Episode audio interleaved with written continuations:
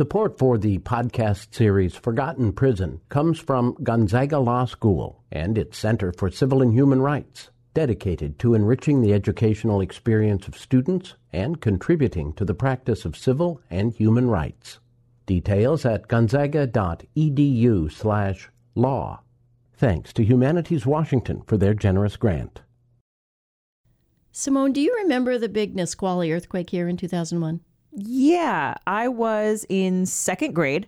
Mm-hmm. I uh, I remember I was in music class, and I think, you know, when the shaking started, my music teacher, she just yelled, "Hit the deck," and we all got under the tables.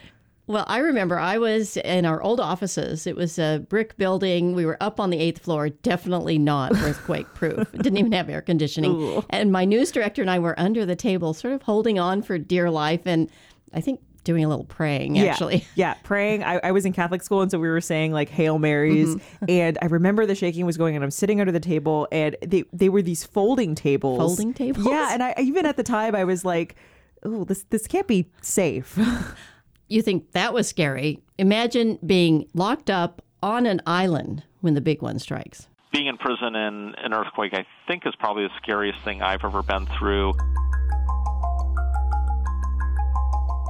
Paul Wright was incarcerated at McNeil Island Prison for about three years, and he was there when the Nisqually quake struck on February twenty-eighth, two thousand one.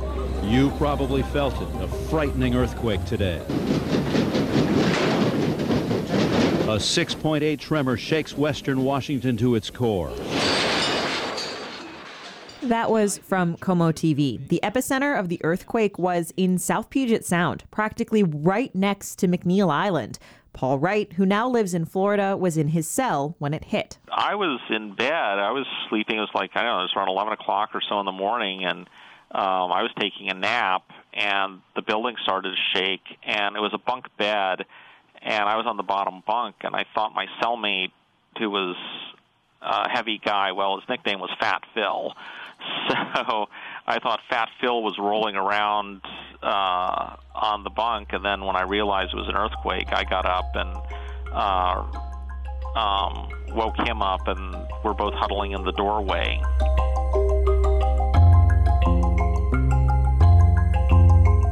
Once the shaking stopped, Paul and the other inmates in the unit wanted to get out of the building, but the guards said no. And then basically they were threatened with, look, either open the door and let us out, or we're going to take your keys and we're going to let ourselves out. And then I think we started getting another tremor then, and I think the guards are like, okay, I don't want to be in, I don't want to be inside the building either, despite, you know, much less to get beaten up and have my keys taken away from me. So, you know, so away we went. Do you think there was any kind of, um, like, procedure in place for that kind of thing, or did it kind of feel like it was just catch as catch can? I'm sure there's a policy or procedure, but they didn't follow it. Or, you know, it's just, um, you know. They were scared, too. Yes.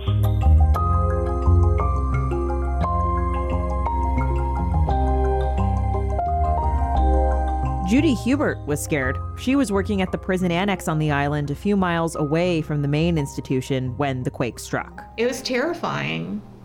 It was terrifying because it was so strong where we were. I mean, McNeil Island was so close to the epicenter of this earthquake, even though it was underground, you know, uh, quite a ways, we still got hit pretty hard. Judy and her husband, Chris, who was a correctional officer on McNeil, say pretty much everyone who worked and lived on the island at the time was trained for this sort of emergency. Although everybody just up and ran. Nobody, nobody sheltered, you know, in the doorway. We just all were running down the halls with stuff falling over and file cabinets flying open.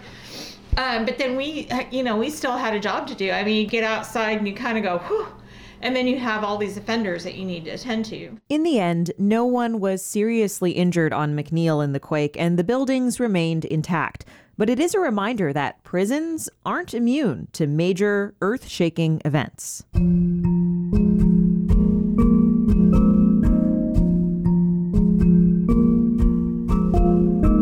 From K N K X in the Washington State History Museum, this is Forgotten Prison. I'm Paula Whistle. And I'm Simone Alisea.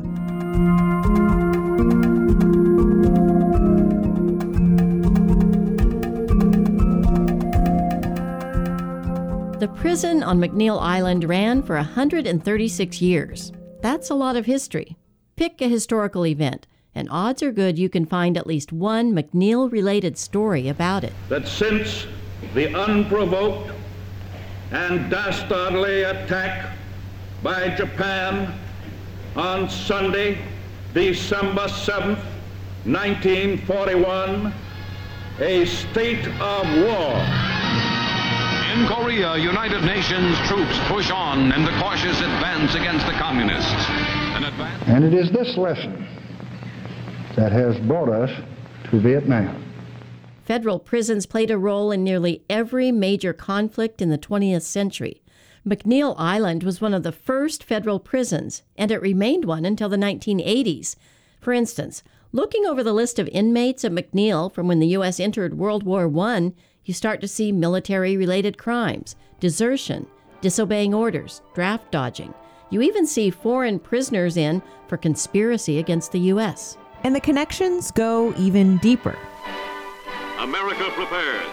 All America alters its... During the Second World War, federal prison industries across the country were converted to support the war effort. That means prison shoe factories started making military boots, and textile operations made soldiers' mattresses. Since McNeil was an island facility with a boatyard, inmates built ships and cargo nets for the Navy, and the cannery on the island produced food for the troops overseas. But there's more to war than just the fighting, and McNeil has a role in that, too. A caravan of Japanese-owned trucks and pleasure cars heads inland from the Pacific. Escorted by troopers, they go to make their homes under Uncle Sam's surveillance for the duration. After Japan bombed Pearl Harbor in nineteen forty-one, Japanese Americans living on the West Coast were sent to internment camps. A lot of Americans feared there might be Japanese spies living among them, so the government confined them during the war. What you may not know is many of these Japanese Americans sent to internment camps were called up for the draft.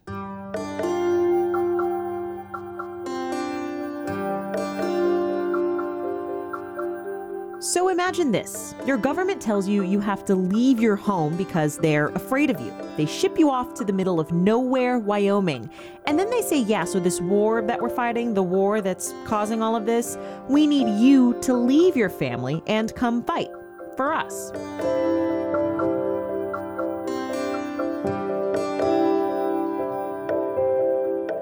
A lot of the Japanese Americans in the internment camps did agree to serve, but many of them did not, including Yoshido Kirimiya. The government that was on the wrong side of this whole issue. Yoshido passed away last year in California. He was ninety-four when the History Museum interviewed him in twenty seventeen. Yoshido, who went by Yosh, was sent to the Heart Mountain internment camp in Wyoming with his family when he was eighteen. The phone quality isn't great here, but he's saying the government was on the wrong side. But as a result of the war hysteria and the way things were handled during that time, we saw a whole different side of our government. Yosh refused the draft, which is a federal crime. He was convicted in nineteen forty-four and sent to McNeil Island.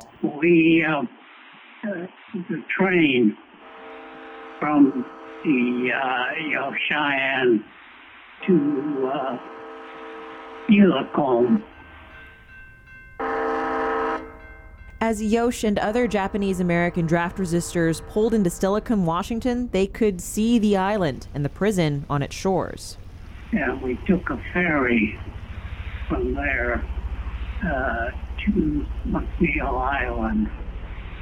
And actually, it was, uh, it was a beautiful environment. But that beautiful environment was a stark contrast to the prison itself.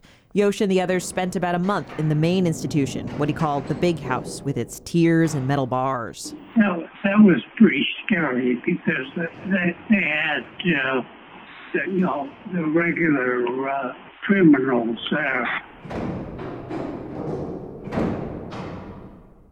But he said that was really the only time he felt scared on the island. After that first month, Yosh and the other Japanese-American draft resisters were moved to the Honor Farm on the island. It was a few miles inland from the main prison, and the security level was much lower. There wasn't any barbed wire, and they got to work around the island. They had their own softball diamond, and there were enough guys to field a few teams. There were quite a few conscientious objectors. It was a pretty um, intellectual. He said there were other political draft resistors, African Americans who refused to fight for a country that discriminated against them, and others who refused for religious reasons. They would have intellectual conversations, and he said he learned a lot from them. So it turned out to be uh, quite positive for me, at least.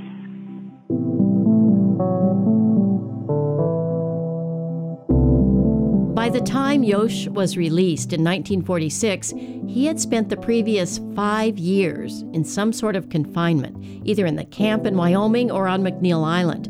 Eventually, the Supreme Court ruled that the internment camps were unconstitutional, and the government apologized. President Truman later pardoned Yosh and the other Japanese-American draft resistors.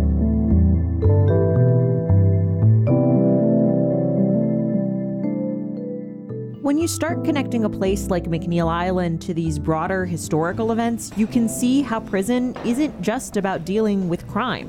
Who we lock up says a lot about our prejudices and our politics of the time. McNeil Island Prison is abandoned now and completely off limits to the general public. We were allowed inside as part of this project with the State History Museum. Walking through the buildings, the place that seemed most likely to be haunted were the old isolation chambers. This is a true dungeon. There's another level. It goes up higher. You climb several floors of narrow metal stairs to arrive at a series of small, windowless, claustrophobic cells. We crowded into them with the History Museum folks and our tour guides from the Department of Corrections. Oh, whoa. All right, what are we seeing here, guys? Nicholas, nineteen sixty-one. Nixon? Hammer and sickle, so I don't know if he was Russian or there's another hammer and sickle. Well, or just socialist. Either. He could have been a socialist. Yeah. nineteen sixty-one. We don't know what tools inmates used to etch these messages into the concrete. What we do know is these isolation cells were used into the nineteen seventies. Anti-Vietnam War activist Roger Lippman did time in these cells. The first thing they did to me and Jeff was throw us in solitary. It was kind of like the tower of something.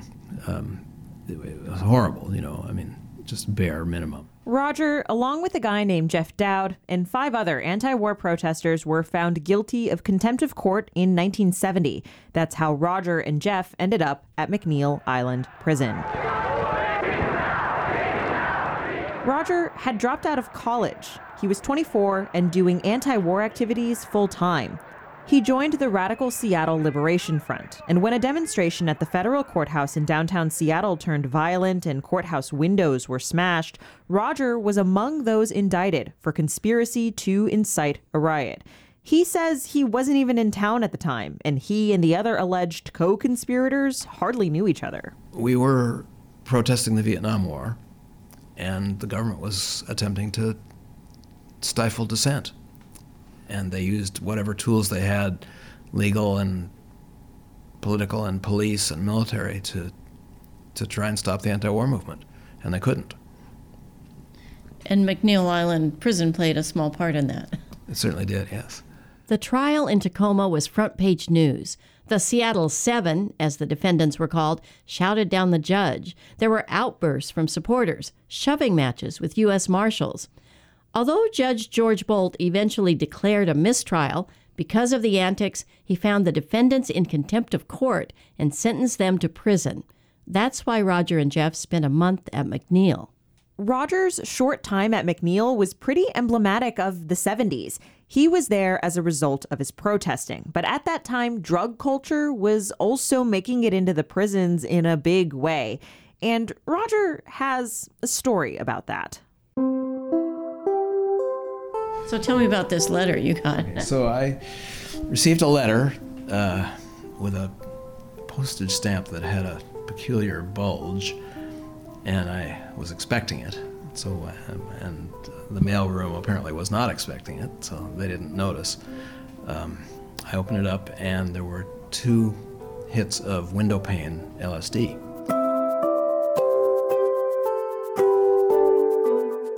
So one day, Jeff and I took these, and we had sort of made some preparations. We wanted to make sure that we just didn't stand out among our fellow prisoners or anybody as being weird or abnormal, and that was hard, uh, though we were a little weird already. Fun fact here about Roger's buddy, Jeff Dowd. He later moved to Hollywood and became the inspiration for the character The Dude in The Big Lebowski.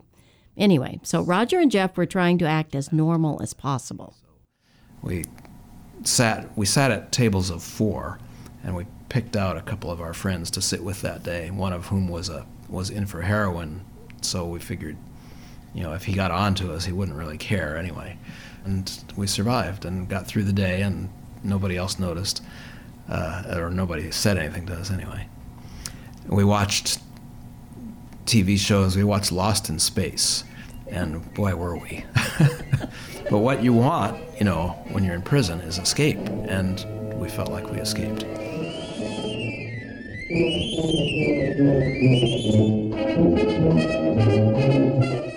In the seventies, prisons were having to deal with changing attitudes from a younger generation when people were questioning authority.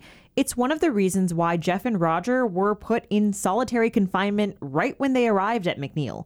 After the weekend there, Roger says they were sent to the warden. So Monday morning, we're called into the warden's office. And he kind of explains. He says, well, you know, you can get along or you can stay in the hole. Um, in other words, you know, they weren't happy with what we had done in Tacoma, and they just wanted to make sure we weren't going to do it there. He says McNeil prison officials viewed him and the other anti-war protesters as dangerous people. And we had lawyers, and we had a movement behind us, and we were white. And all of those things, you know, made us more threatening to order in the prison.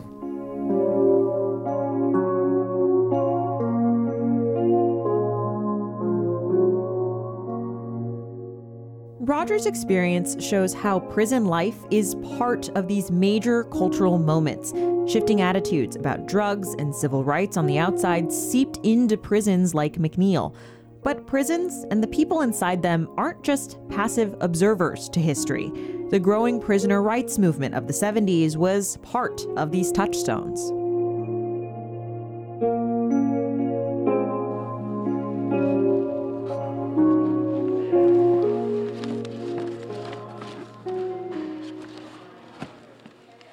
Going through the rooms of the abandoned prison on McNeil, we keep coming across random stuff left behind when the prison closed in twenty eleven.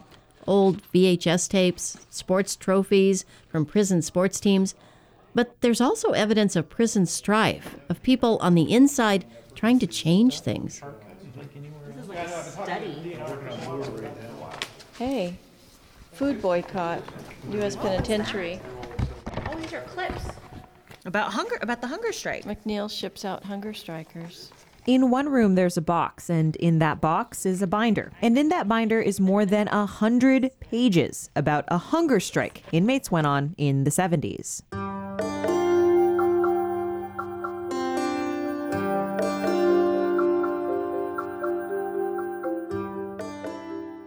Simone, you've been really looking into these hunger strikes that happened in the seventies. Yeah, so there's there's sort of two main ones. Actually, several happened at McNeil in the seventies, mm-hmm. um, of varying lengths and, mm-hmm. and sort of significance. But I think probably the two biggest ones, there was one in nineteen seventy-one, um, mm-hmm.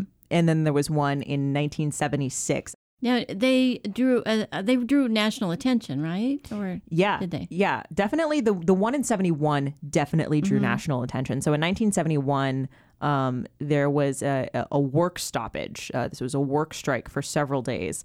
Uh, just to give you a sense of what else is going on yeah, in prisons right. at yeah. this time. So the, the strike at McNeil is March nineteen seventy-one. September nineteen seventy-one is the Attica riot. Oh, wow. At Attica, New York State Prison, more than a thousand inmates erupted in a volcanic orgy of mayhem, arson, and hostage seizing. Multiple people we've spoken to, and I think anyone who was around during that time, said it, it really changed things in prisons. I mean, so that was a that was a four-day violent riot. Uh, wherein inmates took over the institution, people, and people were killed. Pe- many people were killed. Uh, the National Guard was called in. Mm. Big, big deal. So several months before that, at McNeil Island, at McNeil Island, out here in uh, the Northwest, there was a, a, a work strike that also that also garnered na- national attention. Um, it prompted uh, Jane Fonda to mm-hmm. come out and speak on behalf of the inmates. Um, Pete Seeger came wow. out and, and performed and uh, in support. Spec, you'll miss me when I'm gone, but I'm going through. When this fighting's over, I'll come back to you. Um, famous journalist Jessica Mitford. Oh, yeah. Uh, Jessica Mitford, sort of famous for being an activist and kind of a muckraker exposing institutions. Yeah, you know. abs- well, so so one of the institutions that uh-huh. she tried to expose was uh, the prison, the federal prison on McNeil Island. And in fact, in nineteen seventy-one, she wanted to, to come and, and interview inmates who were striking to find out why they were striking. Mm-hmm. But uh, she was denied access, and she actually filed a lawsuit, and that lawsuit... the Ninth Circuit Court of Appeals eventually ruled against her, and it was one of the lawsuits that sort of determined that prisons uh, could control access, journalist oh, access to inmates. Um, right. And so that was a result of, a direct result of this work strike that was going on on McNeil Island that she was suing to, to get information about.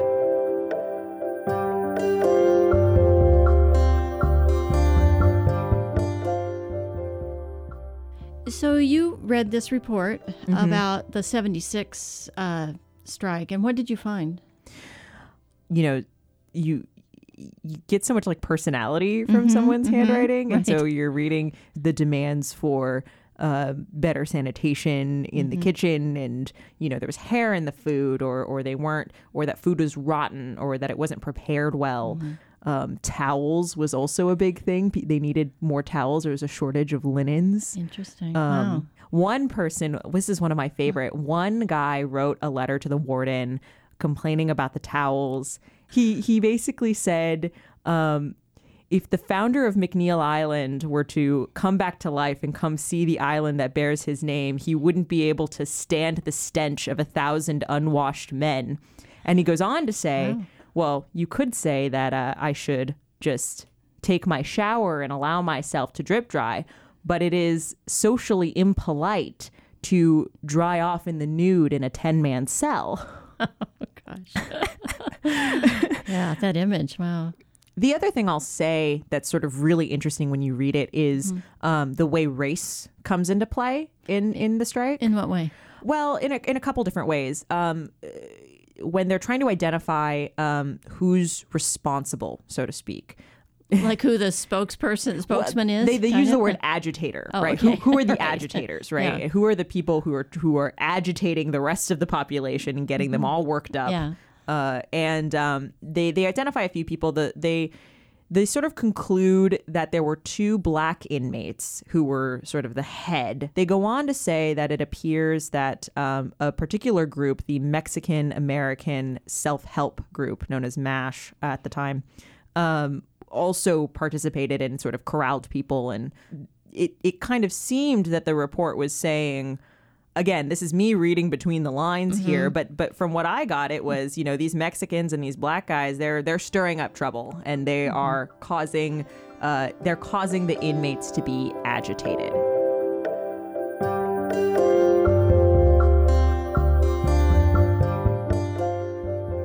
So how did it all conclude? I mean, were there changes made at the prisons? What what happened? So the, so the hunger strike of seventy-six itself concluded pretty quietly. Um, mm-hmm. Basically what happened was... is the media went away. well, I, and the, the prison officials kind of took a... Div- you know, it lasted about three days. And, and by the third day, they had taken kind of a divide and conquer approach. They were mm-hmm. able to sort of separate people out and, you know, get the people who were only maybe half committed to eat.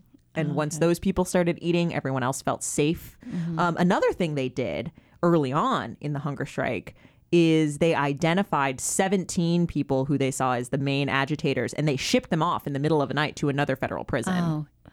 Well, what do you think the takeaway from all of this is in terms of McNeil Island's history, I guess? I think, number one, that nineteen seventy-one strike really shows you like that McNeil was actually sort of on the ground of of, of prison history, of, of U S prison history. Mm-hmm. I mean, the fact I to me, the fact that Jessica Mitford filed that lawsuit mm-hmm. as a result of not getting access right. to McNeil Island, it, to me shows, it's just a, yet another example of the significance of McNeil's history that most of us have forgotten about. Yeah. That that a report was found sitting in a box in an empty room in the prison. Yeah, yeah. I think the second thing that we should take away from this is the fights that prisoners were having um, w- were so complex in the sense that they were sort of basic in what mm-hmm. they were asking for, but it meant so much more, right? So yes, you're asking for cleaner food preparation, but that is such a huge part of your day-to-day life. And the fact that you don't have that is profound in its own right.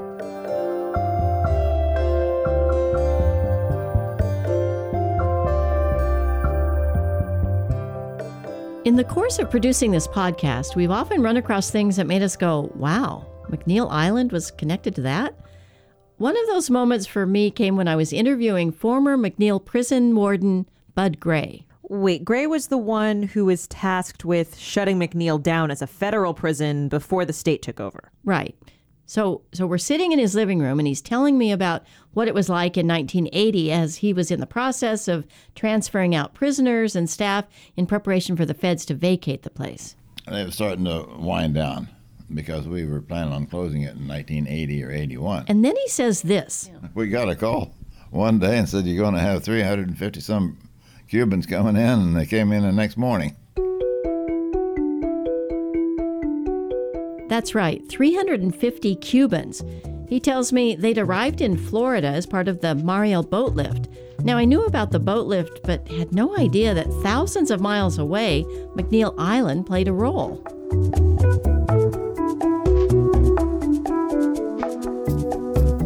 Let's back up for a moment and explain the Mariel Boatlift. Over the course of two months in the spring of nineteen eighty, nearly one hundred twenty-five thousand Cubans crowded into boats at Port Mariel in northern Cuba and sailed to Florida. In this U S government film produced that year, you hear the refugees talk about their lives in Cuba and why they were desperate to escape. They talk about political repression, lack of food, and an inability to meet basic needs.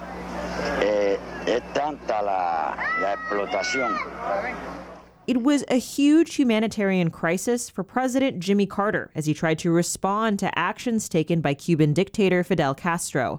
The F B I vetted people as they arrived, and anyone suspected of being a criminal was detained until they could go before an immigration judge. Didn't have any place to put them, so McNeil Island was a, was a good place. I had beds, empty beds. But Bud and the prison were ill prepared for the Cuban detainees.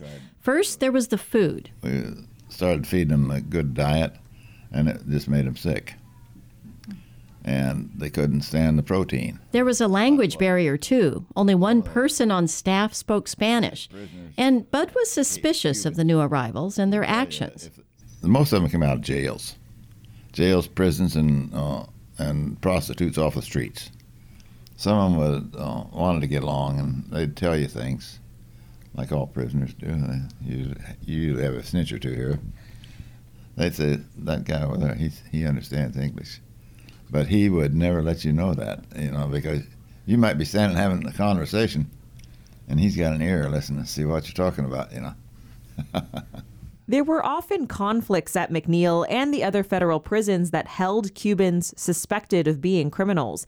At one point on McNeil, thirty men crowded into a two-man cell and refused to come out to eat.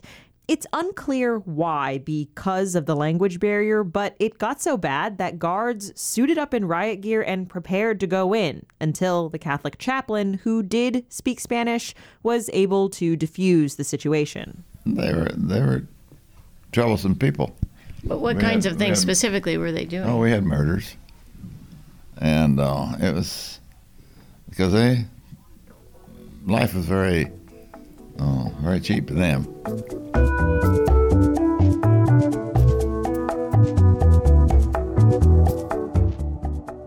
The general public saw the Mariel Boatlift and the Cubans who came here much in the same way the warden did. The majority of Americans, when he looked at polling that was done at the time, were deeply suspicious of these Cubans that were coming over. Andrew Gomez teaches Latin American history at the University of Puget Sound in Tacoma, and his father came on the Boatlift. And I'll also say there's a racial element to this as well, because previous waves of Cuban migration had been overwhelmingly light-skinned white Cubans.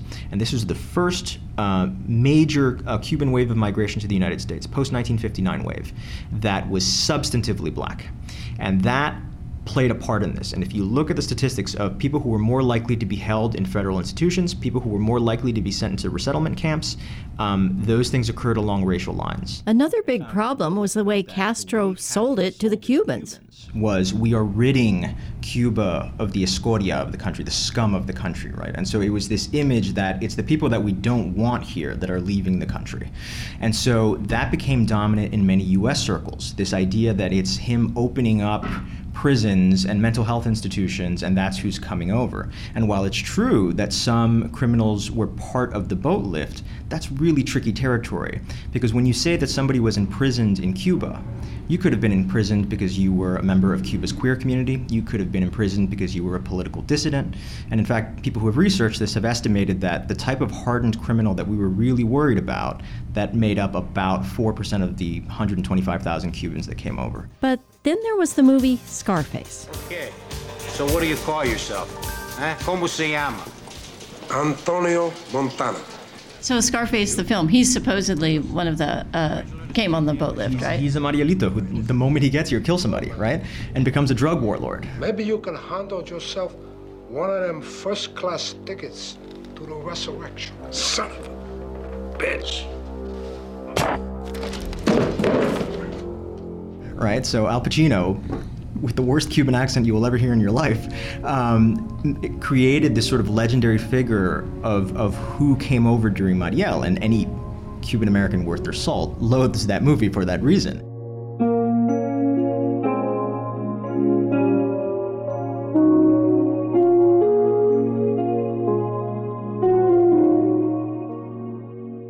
As for which Cubans ended up at McNeil, Andrew says we really don't know. The Cubans who came were either released after their immigration hearing or sent to other federal prisons. But there's been no research on McNeil's role in this piece of history.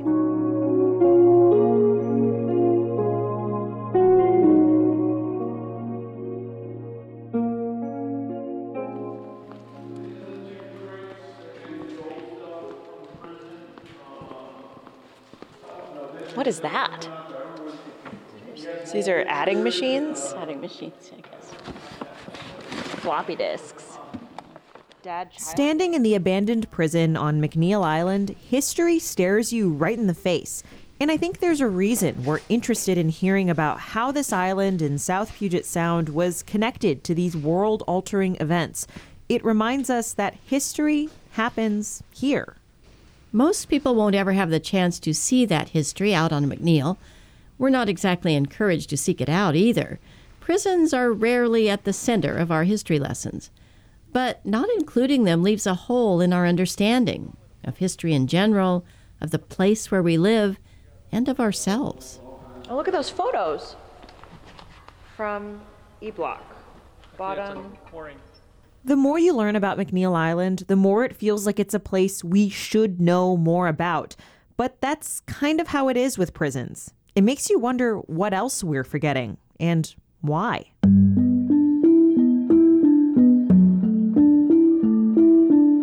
We wrestle with those questions in episode six, which will be our final episode of Forgotten Prison.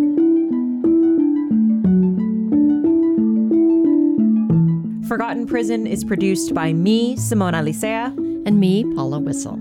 Our editor is Aaron Hennessy. Additional editing from Bethany Denton, who's also our mix engineer. Bill Anschel does our music, and Parker Miles Blom is the man behind our website, Forgotten Prison dot org. That's also where you can find his amazing photos of the place. Kari Ploeg is our digital content manager. Matt Martinez is our director of content. Our logo was created by Adrian Flores. Thanks so much to our partners at the Washington State History Museum, especially Audience Engagement Director Mary Michael Stump and Lead Curator Gwen Whiting. Be sure to check out the accompanying exhibit about McNeil Island at the museum in Tacoma. That exhibit runs through May twenty nineteen. More details at Forgotten Prison dot org. We also get some financial support from Humanities Washington. Thanks so much to everyone who helped out with research for this episode, especially former McNeil guard Charles Scanlon, Eric Heinitz with the Department of Corrections, which facilitated our visits to the island, Felix Benal, who interviewed Yosh for the History Museum, and Dave Beals, who did a lot of early research. Special thanks to the N P R Story Lab and training teams, and we also want to thank all our colleagues at K N K X for their support. Be sure to subscribe and leave a review of the podcast, and please reach out. You can find our information at K N K X dot org. That website is also where you'll find all the news and music we have to offer at K N K X, and it's where you can make a pledge to support the in-depth journalism that you hear in this podcast. Thanks for listening. This is Forgotten Prison.